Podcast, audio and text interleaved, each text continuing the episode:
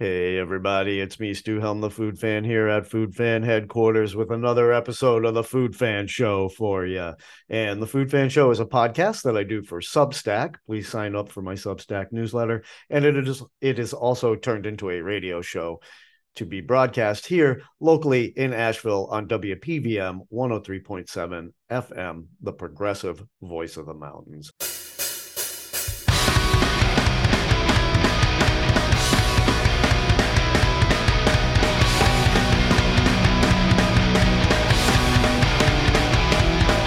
Hey, everybody, it's me, Stu Helm, a food fan here at Food Fan headquarters with my good friend Rick Crelia. He's back, ladies and gents, and everybody else. Wings up. Wings up. Oh, man. For those of you who have been listening forever, Rick and I, Rick, Rick is kind of the progenitor of this whole iteration of my current podcast because Rick and I did a little uh, chicken wing podcast during the horrible shutdown period of the pandemic. Like the, I think of it as the pre um, vaccine period when we just weren't going out. And so you would get wings, I would get wings. We'd meet on Zoom, we'd talk about them. I decided to make that into a podcast, which then blew up into this. But Rick, you have a real job. I do, unfortunately. I can't eat chicken wings as much as I would like. I, well, I'm sure you can eat them as much as ever. Well. You just don't have the time to come on the show and talk about them. this is true. This is yes. But Rick, it's great to see you, man. And uh, w- later on, we'll let's revive a segment of the the wing thing, which is what we called it, and uh, and we'll do that. But for now, what we're here to do is tr- food trivia for Manna Food Bank, brother. Manna Food Bank. Oh yeah, my favorite local charity. Mine too. Now you're a big time eater, and so am I. And so I I feel like you know I got some atoning to do for the amount of gluttony that I participate in. There so choosing Manna as my charity uh, of choice since I started writing about food, and I'm being a little facetious and a little bit not. You know, I am privileged. I get to eat out a lot. This is a high hunger part of the country, which is when I first heard that, that surprised me because there's just an abundance of farms around here and stuff.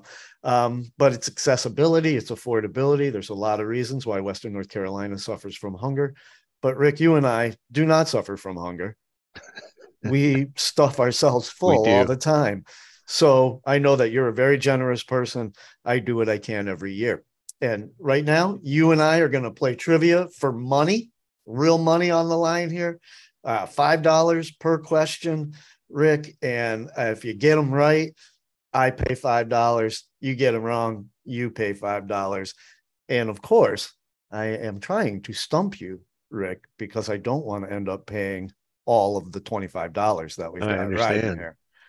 All right, so Rick, uh, I know that you're a barbecue aficionado. And so all of today's questions well, I should back up a little bit and say during the month of October, all of my trivia is October related, horror related, Halloween related. And today, all of your questions are about blood, guts, gore, parts, and pieces. All right. You ready for this, brother? I am ready. All right. Let's do this.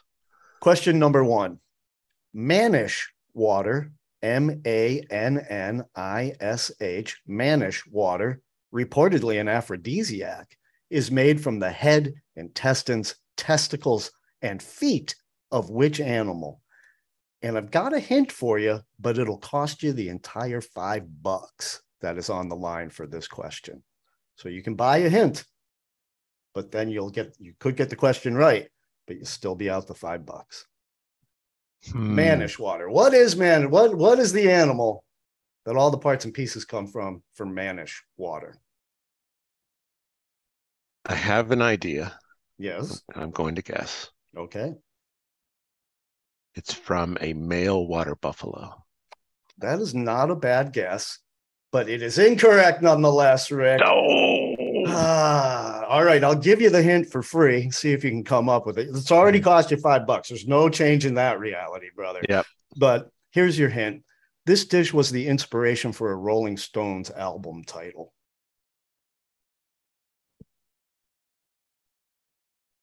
I know you're a music fan. I Don't know if you're a Stones fan.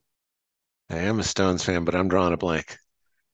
The animal in question is a goat, Rick, Oh, and the album is Goat's Head Soup. yeah. Goat's Head Soup is now, I believe, the national dish of Jamaica. Oh, that, there you go. They do Yeah. they do nice goat curries down there. They love their goat. Um, all right, Rick. Well, you're zero for one. Right. Let's see if we can go 50-50 here. All right, this one is a multiple is a multiple choice, and let's just ask the question and then I'll read your choices. Which of the following canned things is not a thing? And we are talking about things canned for human consumption. I'm going to list four things. Three of them are real. One of them is made up. Can you guess the one that's made up? All right, here we go. Question uh, option A: giant spider in a can. This delicacy from Cambodia contains one large tarantula, oven baked and dusted with salt. B: impress your friends and intimidate your enemies with smoked rattlesnake, 100% snake meat in a rich broth that you can eat straight out of the can. C: canned centipede. That's right, 10 leggy inches steeped in a sweet and savory sauce with a convenient pop top. That one's that one's easy for the kids to bring to school. And then your final one, D, lunch tongue. Let your culinary imagination run wild when you have Prince's lunch tongue on hand. And that Prince's lunch tongue is the only one I have assigned a brand name to, you may have noticed. So, giant spider, smoked rattlesnake, centipede, or tongue, lunch tongue specifically. I'm gonna go with lunch tongue is not the real one. Oh, Rick, you'd be so wrong about that. You are missing out on Prince's lunch tongue. Let your culinary imagination run wild, which is taken straight off of their website, that tagline. Uh, all of those are real except for canned centipede. Okay. I made that one up. Yeah, I just thought it would look nice in a can, all coiled up. Yeah, So I yeah. made that one up. But good, good guess. Oh good for guess. two. Oh for two. Well, that's that is my evil plan because this stuff can cost me a lot of money if I do it with people all season. I see know. that. Uh, all right, this one should be real easy for a gentleman like you, Rick. What part of the pig are you eating when dining on porchetta de testa? Porchetta. Porchetta de Testa. testa. What part of the pig? I would have to say the testicles. That seems obvious, but it is incorrect. Dang it. Porchetta de testa is a traditional Italian dish prepared with the pig's head as the main ingredient. Oh, the pig's okay. head is deboned. I was thinking pork belly, but okay. All right. Yep. Yeah. So, Dang. Rick, if you're ever if you ever see one on a menu, order it. It's like a scene out of uh, Texas Chainsaw Massacre. Head- Excellent. they take the skull out and they do this whole thing where they fold the ears into the eyes and pepper it, cook it. It comes out. It's horrific. It's like le- leather face. Yes, it's like a face shaped cracklin, giant one. I like that. All right, sticking Okay. with the uh, head portion of animals here. Are cows' brains kosher? Yes. Good answer, Rick. You got one right. Ding, ding, ding, ding, ding. if they were from a cow that underwent the humane form of kosher slaughter known as shechita, then yes, they are. All right. So as long as they're slaughtered properly, you can feast on those cow brains and you'll still be kosher. All right. All right. Last one. I feel like this one is, uh, well, Rick, simple, but perhaps deceptive. Okay. Is there any blood in blood pudding? No. Oh my lord, Rick Crelia, whack your knuckles with a ruler, brother. The Oh, answer man. is yes. Ah, Yes. Blood pudding, which is actually sausage, those British that call anything a pudding.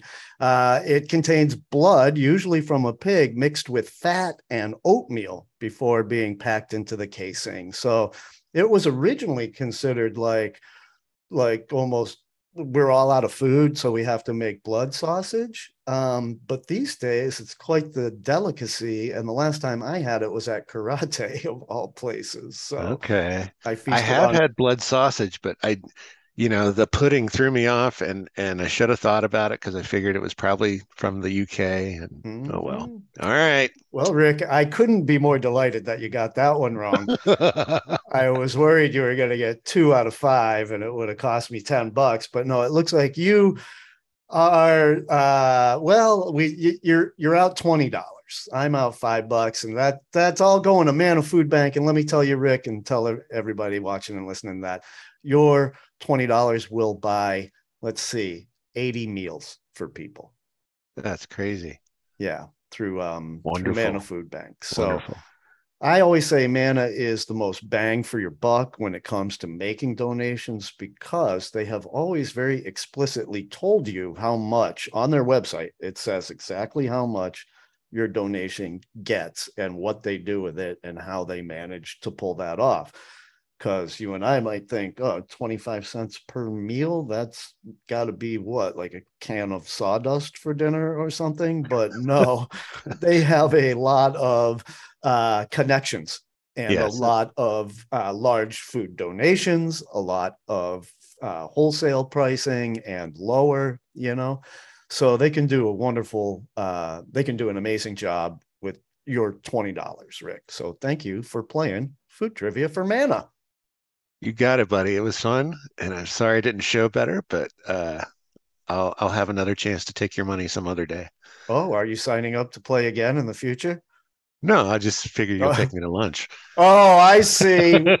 I see where this conversation just went. It's going to cost me 20 bucks no matter what. Um, and Rick, speaking of lunch, I know that you've got a favorite, a couple of favorite restaurants out there in Candler where you live. But if you don't mind, just give a little shout out to, to Griff's Kitchen and tell us what you ate there the last time you went. Oh yeah, just went last week and had uh their uh my favorite dish on the menu is a uh, uh seared pork uh shoulder sliced and uh it it's fantastic. He does it with a hot pepper jelly Mm. and uh and like a um, hash with uh, cream corn, just delicious in uh, fried fennel. It was Mm. amazing, amazing, and it's a regular dish on the menu in the spring and fall. So very always there to try.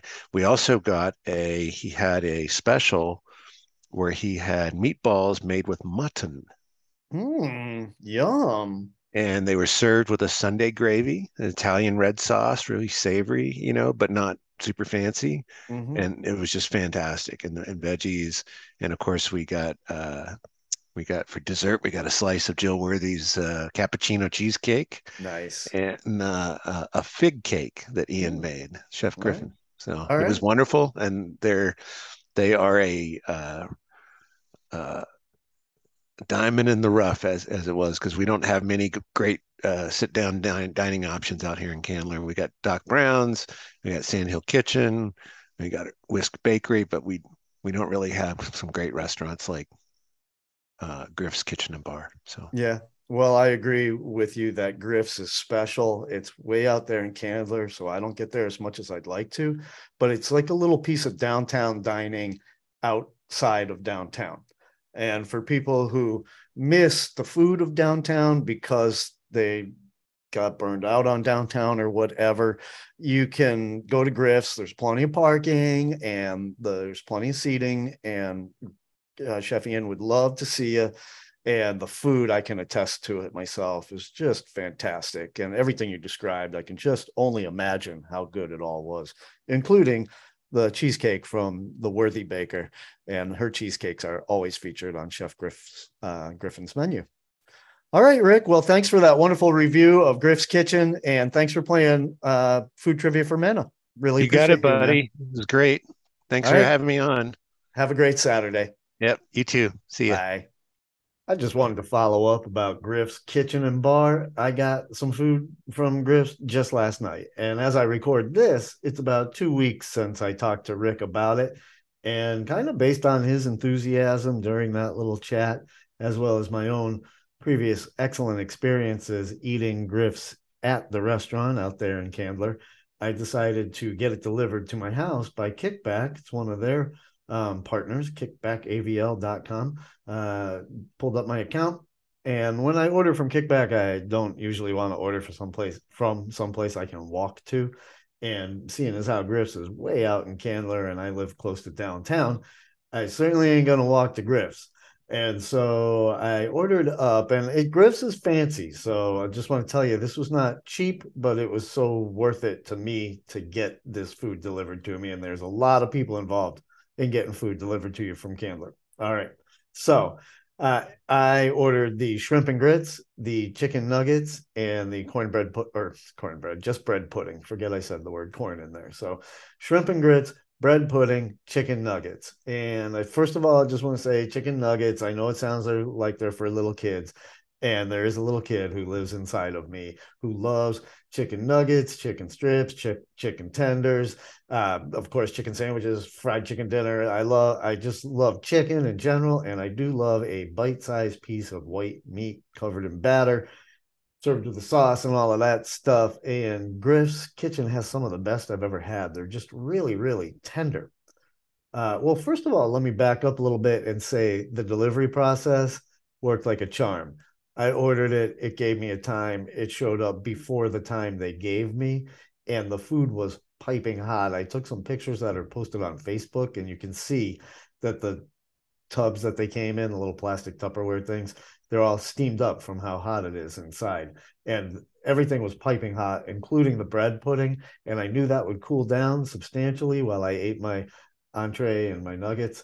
And so I ate a little of I ate two bites of that first, just to get get it done, get it out of the way, try it while it's optimal, and then go back to it after I ate everything. And I was really glad I did that because man, it was Fresh, hot, and delicious. What can I say? It was. I'll just start the review with the dessert bread pudding. It had little chunks of apple in it, a beautiful caramel type sauce, and it was like I said, just piping hot and super delicious.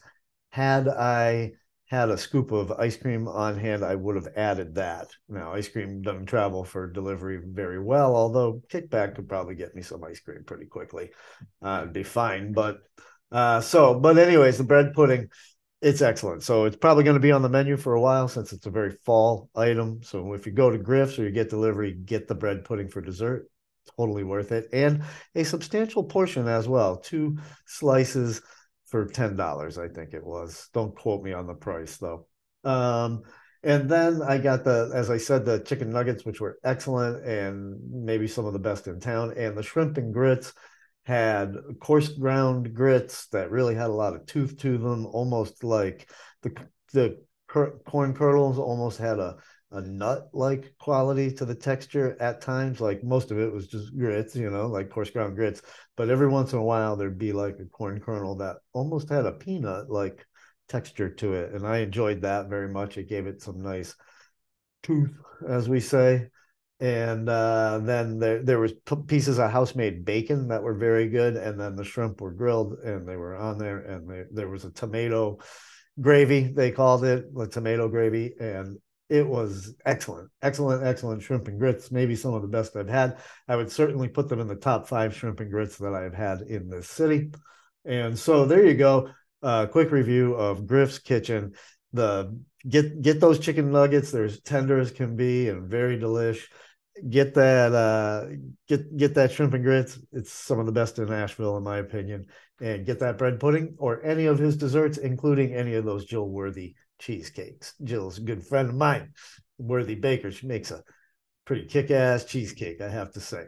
All right folks so that's my review of, of griff's i'll check in with you again in a little bit. Bye.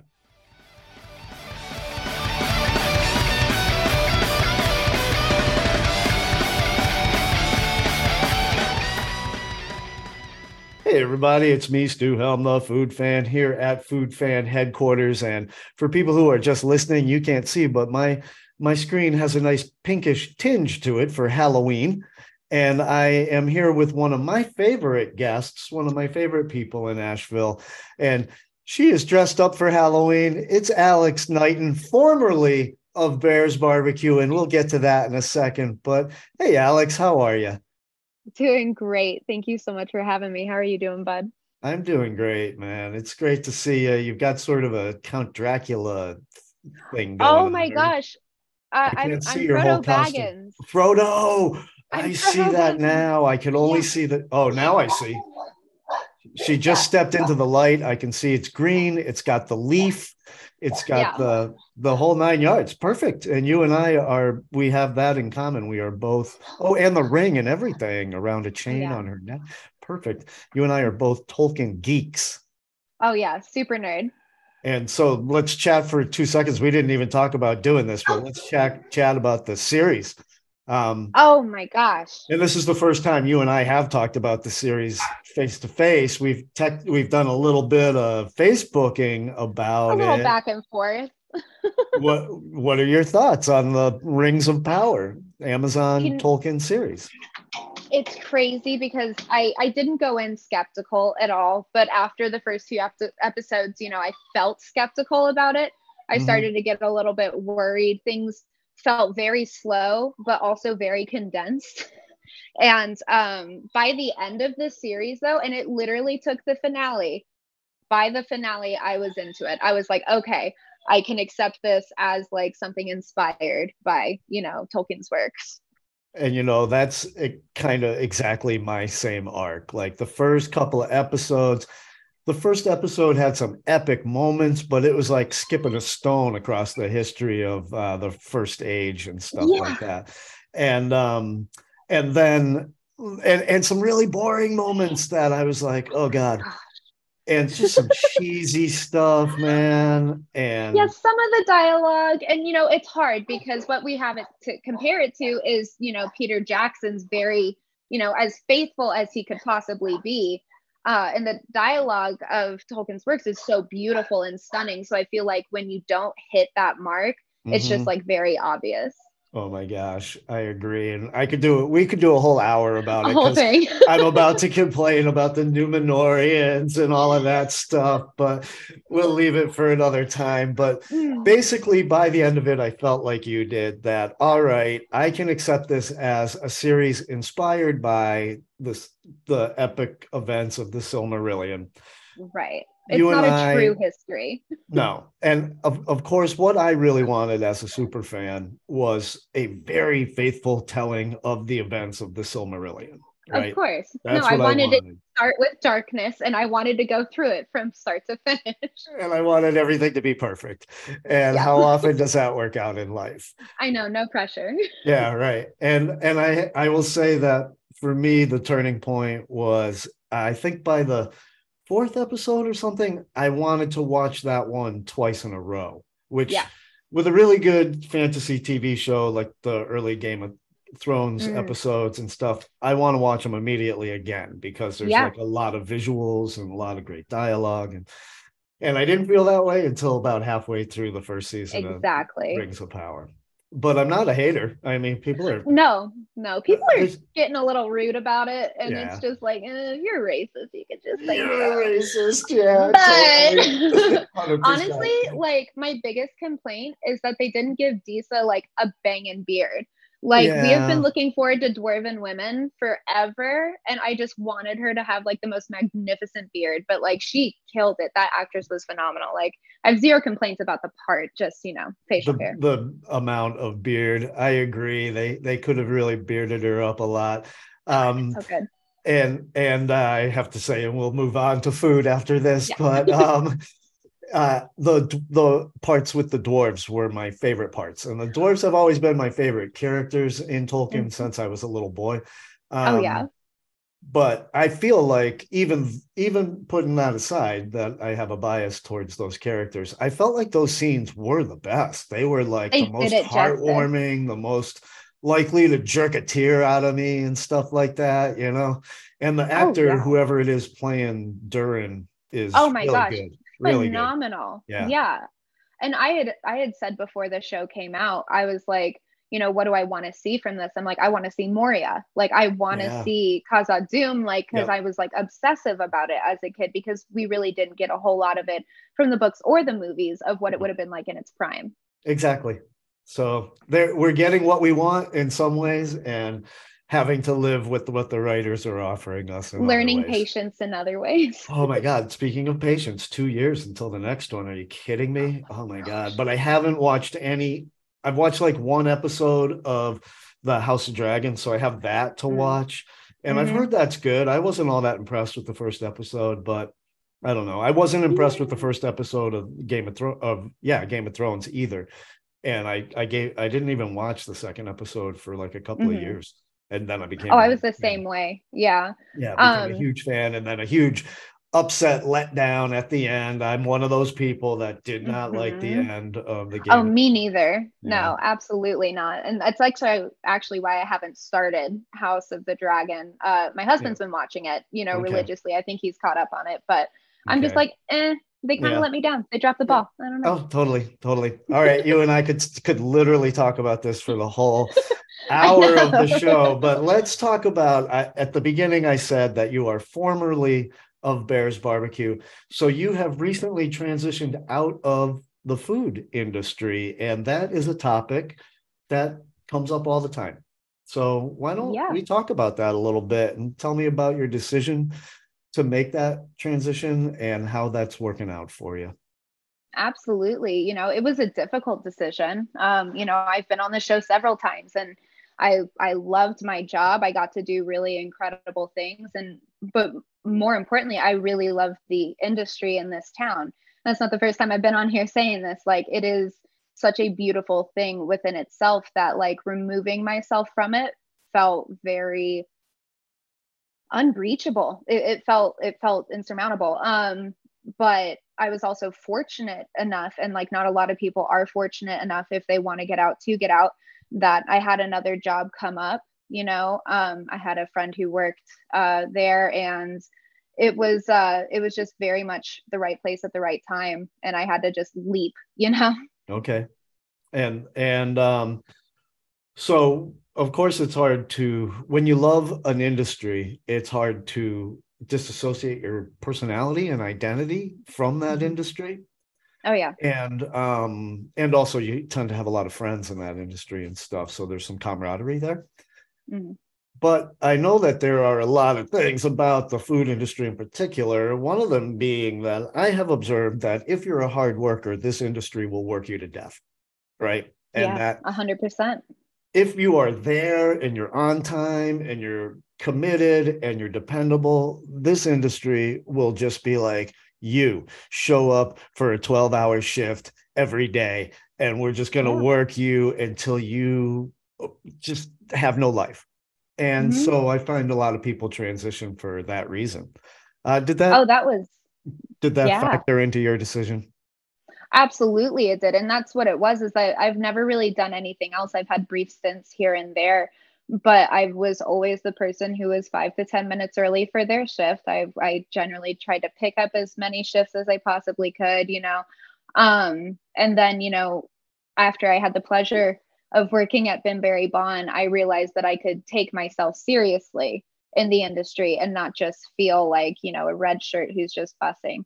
Um, and so a red shirt and Star Trek reference. Thank you. Thank it's you. The, it's the nerd hour with Stu and Alex. Oh my gosh, we could we could we could franchise on that. Anyways, so um yeah, no, I um I took on more than I not that I could chew, but more than I wanted to necessarily chew, which mm-hmm. of course isn't something that you can realize until later because in the moment it's like all of all you see is opportunity. All you yeah. see is oh, like yeah. this potential that you can be a part of and you can be a part of something great. Mm-hmm. And I mm-hmm. really did want to be a part of something great, but a lot of people also aren't talking about having worked in the food industry through COVID. And right. I feel like working in the past two years in the restaurant industry it, I feel like it equates to at least 20 years in yeah. regular time. You no know joke. what I mean? Yeah, like no it joke. strains you out. And yeah. so I just um yeah, it, it I never I, ends. It, it never it never ends. Yeah. Right. And like people are worse like after COVID, like not all customers are bad customers, obviously, but the ones who would be difficult pre-COVID, it just seemed exponentially worse, you know, Crazy. during and even now. And it's just nuts. And I'm like, Yeah. man, you're yelling at me over over a barbecue sandwich. And I just can't I just can't go home at the end of the night and feel good about myself after uh. doing that, you know? Alex, well, I'm glad that you made the decision. I, I don't know if it was a private conversation or here on the show where I actually expressed to you some concern that that you were going to burn out soon, and you told me by that point you were already burned out. You just weren't really Yeah. saying it out loud. Um, but let's talk a little bit about what you're doing now because you're working for a classic Asheville company that I have known many people who have worked for this company have, have in some ways it's a it's a safety net for some of the people of Asheville when they drop out of some other industry I've noticed they can go to this one so tell me where Yeah. you work now Absolutely. I work at AFG Distribution, um, and it is a locally owned company. And like it's exactly like you said, it's kind of a safety net situation. Uh, it's a warehouse where we pick and pack orders, predominantly for head shops across the country and across the world. Um, and Yep. it's it's it's a complete 180 from what I was doing before, which was all very performative and sales based to just simply being me and like walking. I think I'm doing like 8,000 steps a day, like Yes. 8,000 steps a shift. And it's just like, it's peaceful. I listen to my audiobooks, I listen to my playlists, and it's just like, it's very peaceful there. There you go um, I worked in a warehouse in Boston when I was Mhm. younger it was called Rounder Records and we picked records we filled orders for record shop like vinyl um, for that. all over the country and um I, I couldn't wait to get out of there and go do something else course. personally because it was the middle of the summer and it was hot and and I was getting paid minimum wage in the 80s so it was Oh, so- yeah. yeah. Um but I understand exactly what you're saying. The satisfaction of fulfilling a ticket and bringing that cart full of stuff to the shipping department and handing it to them and doing that with several orders as many as you need to do and then clocking out at the end of the day it just felt really good to fulfill orders. I don't know. Like the Oh, yeah. simple act of doing that you were like yes and it's just like it's so it is simple. It like you said it's a simple act. But then like the thing for me like when i clock out i now have energy to do things outside of work. I can now focus on my art. I can focus on like my social life which you know Mhm. uh, post covid post covid you know because of covid Yeah. you know we didn't get to hang out with people. And i'm like having to like repair these friendships and stuff like that. And i can actually absolutely put energy into those important things because I'm not just drained from work all the time. Well, Alex, I'm so glad to hear that you made that personal choice to take your own frequent advice to your friends and family to take care of your own mental health, make a decision that was a tough one to make, but I can already tell just by talking to you now how much you're enjoying this time away from that chaos. Very much. Yes. All right. Well, let's um we spent so much time talking about uh the Lord of the Rings. I'm going to skip Rings. over your vegan recommendation and go straight okay. to um uh food trivia for Manna because you've agreed to do that. But we'll just give a quick shout out. Your vegan recommendation was the trashy vegan. Oh my gosh, the cheeseburger and fries, man. It's The, the, vegan best cheeseburger ever. and fries at the trashy Mhm. vegan food truck, correct? Oh no, they have the brick and mortar in West Asheville where the Foothills Butcher used to be, right by Binberry Bond. Okay, all right. Oh, that makes a big difference to me, especially once I get my electric bike. That's a different story for a different time. Then I'll be able to go over to West Asheville more often. Yeah, all right, enough jibber jabber. It's time to squeeze some money out of you for Manna Food Bank. You know how this works. You watched the videos. And uh, for the audience, I'm raising money for Manna Food Bank, the most effective way to fight hunger in the country, I believe. We have some of the highest rates of food insecurity in the country here in Western North Carolina. And Manna Food Bank can provide four meals for every dollar that they raise. And I am trying to raise $5,000 by December 31st. It's a lofty goal. We're almost halfway there. Like we're just a couple hundred bucks away from halfway there. We still have two months to go. So we're sitting pretty, but got to squeeze some dollars out of you, Alex. So for every question, we have I have five questions for you. Every question's worth $5. For Mhm. every question you get right, $5 is going to be given from me, your humble servant, to Manna Food Bank. For everyone you get wrong, money coming out of your pocket. Love it. All right. So, knowing that you're a vegetarian, and not only that, but we forgot to mention that you're Asheville's favorite vegetarian. I am Asheville's favorite vegetarian. Thank you for remembering. Yes. Uh, and so, and with that in mind, I've got questions for you all about turkeys. Okay, let's do Yeah. I'm trying to stump the experts. I am not asking you questions about vegetables. okay. All right. I've got five questions about turkeys. With Thanksgiving coming up, I thought I'd start to focus on some of that stuff. So, 46 million turkeys are consumed in America each year for Thanksgiving, which is roughly 1.4 billion pounds of turkey meat or 16 pounds each, Alex. Oh my gosh. I'll have your 16 pounds, please. There you go. Yeah. That's, that's my gift to you. Thank you. All right. So your first question is uh, turkeys are native to North America. They come from North America and, Mhm. and were first domesticated in Mexico, perhaps as long as 2,300 years ago. But they've been around a lot longer than that. According to the fossil record, how long have turkeys been around? And this is a multiple choice for you. Is it A, 10,000 years? B, 100,000 years? C, 10 million years?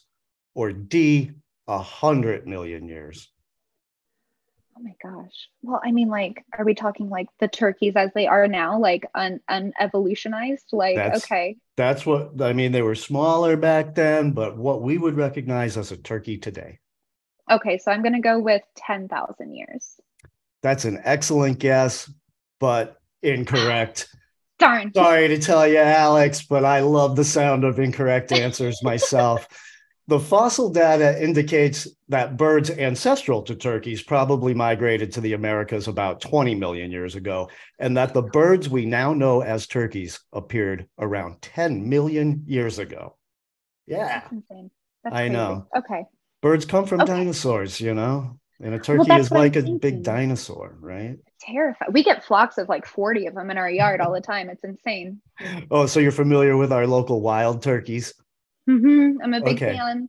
we'll get, we'll get to some questions about those a little later so then you'll have a you'll have a fighting chance all right this one you got a 50-50 chance it's yes or no Mhm. Okay. does does the word turkey as we apply it to the birds have anything to do with the country of the same name No. i'm sorry alex that Ah! is incorrect What? the answer is yes once imported into europe turkeys were a big hit. They they weren't they weren't over there. And they when they were imported they were a big hit but were confused with a very Mhm. similar looking looking guinea fowl associated with the country of turkey. And this guinea fowl was sometimes called a turkey cock or a turkey hen. So the more popular and much larger turkey became known as simply a turkey. Man, people just naming things whatever they want to name them for no reason. That's fine. That's cool. That's cool. That's There, fine. there's an original like Mexican name that sounds a little bit like Quetzalcoatl, and I can't pronounce it, and I didn't write it down. But yeah, That's I mean, fair. That's it fair. has an original name, but of course, Europeans are like, "We'll call it turkey," I'm gonna call it a turkey because it looks like turkey. shaped like the country. Um, Yeah. All right, question number three. According to the Pennsylvania Game Commission, male turkeys can be identified if these are J shaped, while those of the female take on a more spiral or curlicue shape. What is Their it? uh, it's their um, it's their their their their wobble, their their waddle. what is? Waddle? You're saying they're I don't know what it's. The That is- yeah, that is yeah. called a waddle. Okay, that's but that is incorrect. I am sorry, Alex. Fine. It's fine. Uh, well, I'm not sorry either because this ain't costing me a dime so far. yeah. Okay. Uh, all right. great. One surefire way to tell if your turkey is male or female is by checking their droppings. A male's poop Ah. will be shaped like the letter J, while the female's is more spiral shaped. Well, that is good to know. Now I know the genders of the turkeys in my yard. Yes, you will. You can be like, all right, everybody line up and start pooping. I want to identify you. exactly. And, and, I'm gonna have to say that that's got something to do with shape of the source and the Play-Doh yeah. Fun Factory effect going on there. Yeah. Uh, who's got a star-shaped one is what I want to know. All right. Question number four. Mm. Well, contrary to popular belief, Benjamin Franklin never advocated for the turkey to be our national bird, but he sure mm. did like them a lot. And he even called the turkey a quote, bird of courage, a quote, true original native of America, and quote, a much more respectable bird than the bald eagle, whom he thought little of. In fact, Ben Franklin referred to the bald eagle as one of the following so three of these are not true. One of them is true. He called bald eagles a bird of bad moral character. Oh. A bird unworthy of praise or plate. A scavenger and a nuisance. Or the prince of buzzards. Oh. Mm. A, B, C, or D. I can repeat them I'm, if you'd like. No, I'm gonna go with B because that sounded really Ben Franklin-y and very cutting. Oh, thank you so much. I made that up completely ah, myself, oh, but I wanted dude. it to sound like Ben Franklin. That was and, a and very good Ben Franklin. thank you. I think that I'll I'll use that phrase in some of my future writing, and then a hundred years from now, people can quote me. Perfect. I love that. No, that was a that was a savage line towards bald eagle. So what did he say though? Well, in a letter to his daughter, Benjamin Franklin called the bald eagle a bird of bad moral character. That's what I thought you made up. because they apparently steal from other birds. Yeah, he didn't like them. Yeah, he liked those turkeys, but not the bald eagle the so bald much. Eagle. Yeah. Okay. you, you, got another 50 50 chance here, right here. And since you're a fan of the wild turkeys in the neighborhood, maybe you already know the answer to this one. And this is the final question True okay. or false? Wild turkeys sleep in trees. Oh, gosh. I always just see him awake eating my garden. Um, I'm gonna go with true because that sounds spooky and surreal, like something they would do. Alex, you got one right. You pulled it hey! out of the fire at the very end. Oh my gosh. It was like when Frodo wanted to keep the ring and then Gollum bit his finger off at the last minute. You pulled victory out of fire. Yeah. Dang. All right. Yeah, true. Turkeys spend most of their time on the ground, but when it's time to sleep, they fly up into trees to protect themselves from predators. And they well, I've never seen a turkey sleeping on the ground, so I just assumed. right? Most people, including myself, didn't know that turkeys could fly, let alone that they slept. Oh, see, here's the thing. I watch them fly over my fence back oh. and forth. And so okay. like I knew that those oh those Oh snap. All right. I'll have to ding ding that out of there. But we hey, have some harsh feelings about the turkeys. Okay. Yeah. All right. Oh, anybody who has them frequent their yard has bad feelings about turkeys. all right, Alex. Well, this has been great talking to you. Um, I'm gonna miss talking to you about Bears Barbecue, but we can talk about what all you got going on at All Fun Gifts, which is I know that's the old name and they don't like to use that as much anymore, but that's what the AFG stands for, All Fun Gifts and I've known tons of people that have worked there, and it's really fun that you're working there. But I almost uh, we'll talk after we sign out about doing a nerd cast. Oh my gosh, please. Yes, anytime. All right. Well, thanks again. Bye, Alex. Thank you. Bye.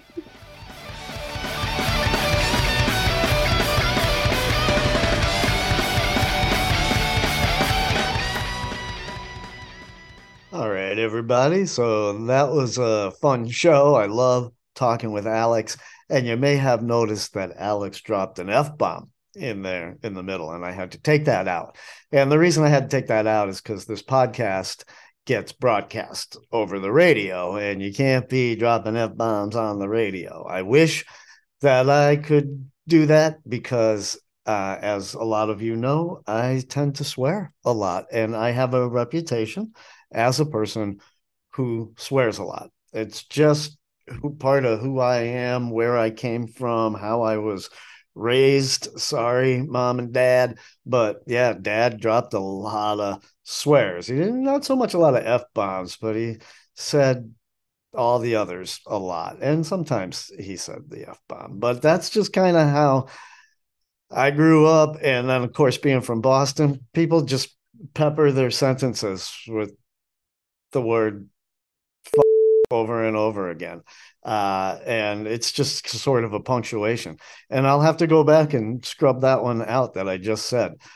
But the other day, I'm bringing this up now because the other day I was walking home. I had just had a great eating experience at my favorite restaurant, Buxton Hall Barbecue.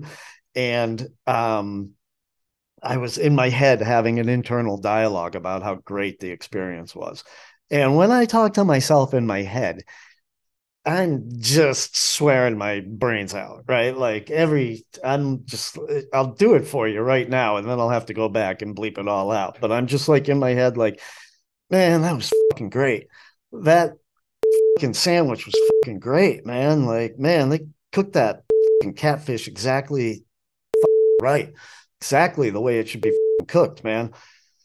And so that's the way I talk to myself in my head. And, uh, I realized, and that made me laugh when I realized what I was doing because although I have a reputation as someone who swears a lot, the amount of swears I don't say hugely outweighs the amount that I do say by a lot. A lot. I swear a lot more in my internal dialogue than I do in the external world. Part of that is because I talk for the radio a lot. And also part of it is because I talk for food tours a lot. And of course, I don't drop a lot of swears on the food tour unless I think they can handle it. Because I got some stories I tell about Mike Napolitano, the founder of Manicomio Pizza. And when I feel like the crowd can handle it, I talk the way that Mike talks and he says the word a uh, whole of a lot. Um, and so, yeah, I just thought that was kind of funny. And just by way of a review, that catfish sandwich at Buxton Hall Barbecue, man, get on in. I don't give a it that you don't want to come downtown. Get on downtown and get that sandwich. It is so good. And yeah, it costs money. People make comments on my post. That's probably expensive. And I'm like, yeah, food costs money. So it ain't cheap to eat and have other people cook, other people source the food, other people cook their amazing recipes for you. And then somebody t- clears the table and washes your dishes, man. I'd pay 20 bucks just to have that happen every night. Jiminy crickets. Um, so get into Buxton Hall barbecue and have that catfish sandwich, y'all. All right. It's fucking great. What can I say? And uh, all right, that's the show for now. I will check in with you, mother another time. Thanks for listening. Thanks to WPVM 103.7 FM, the progressive voice of the mountains here in beautiful Asheville, North Carolina, for turning my humble podcast into a radio broadcast. And thank you to my guests this week. And thanks to anybody who has donated to Manna Food Bank, either on their own or through my Facebook uh, fundraiser. And if you have time to donate and the money, to donate to my Facebook fundraiser, I would appreciate that. I've got a pretty hefty goal of five grand that I'm trying to reach by December 31st. So help me get there. That can feed a lot of people. And uh, follow, please follow me on social media. Speaking of Facebook, uh, Stu Helm Food Fan is my moniker on Facebook, Twitter, now I just signed up for Tribel, T R I B E L, just in case Elon Musk turns Twitter into a pile of you know what.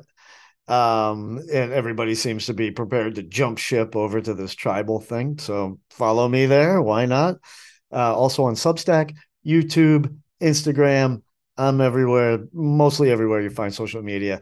Please help me understand TikTok. Thank you, everybody. I'll talk to you real soon. Bye.